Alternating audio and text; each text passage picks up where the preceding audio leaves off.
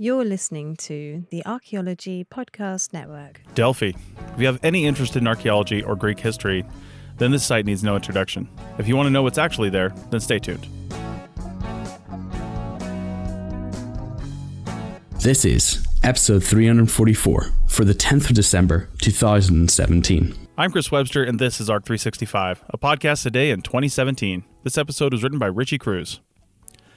Delphi is one of the most famous places in any book that takes place in ancient Greece. It was the place people of the ancient world consulted when they wanted to make important decisions. It was the seat of Pythia, the high priestess of the Temple of Apollo. The Oracle of Delphi is mentioned in almost every old Greek book you'd read in high school. It was also a real place with real buildings, real artifacts, and one of the places where every four years the Pan Hellenic Games were held, the thing that inspired the modern Olympics. Delphi lies in the shadow of Mount Parnassus in central Greece. Signs of occupation at Delphi can be traced back to the Neolithic period, 9000 to 3000 BC. The city that archaeologists know today began to be settled during the Mycenaean period, the Greek Bronze Age, 1600 to 11 BC. The city that we all know from Greek mythology and literature dates from the 6th century BC. The Ottoman village of Castri was eventually built upon the ruins of Delphi, which had suffered a series of landslides that left much of it buried underneath tons of soil. Even as Delphi sank out of sight, travelers continued to visit the site.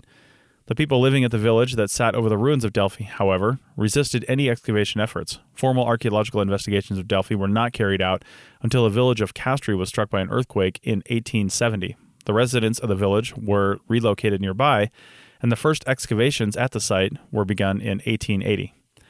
In 1892, one of the most famous excavations in archaeological history, Le Grand Foyer, or Great Excavation, was organized by the French Archaeological School. It was a massive undertaking managed by the international team of archaeologists who had to demolish the village standing upon the ruins of Delphi, built a small railway to haul away soil and debris, and all the assorted living and working spaces such as large undertaking would require.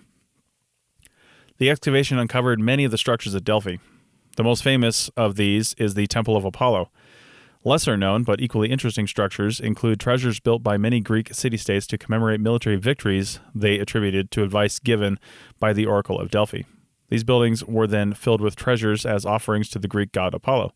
The Siphnian treasury was built by the city of Siphnos, whose citizens gave a tithe, or tenth of something, in this case silver, to celebrate the yield from their silver mines. The most popular place for tourists to take photos is the Tholos, or at the Sanctuary of Athena a circular building that has 20 outer Doric columns, which are fluted and have no base, but do usually have a plain square top called a capital, and 10 inner Corinthian columns, which have really elaborate capitals decorated with leaves and scrolls.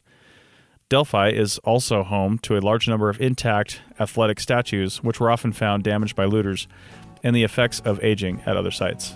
While Delphi may be always most famous for its place in Greek literature and mythology, the actual city is fascinating in its own right. Thank you.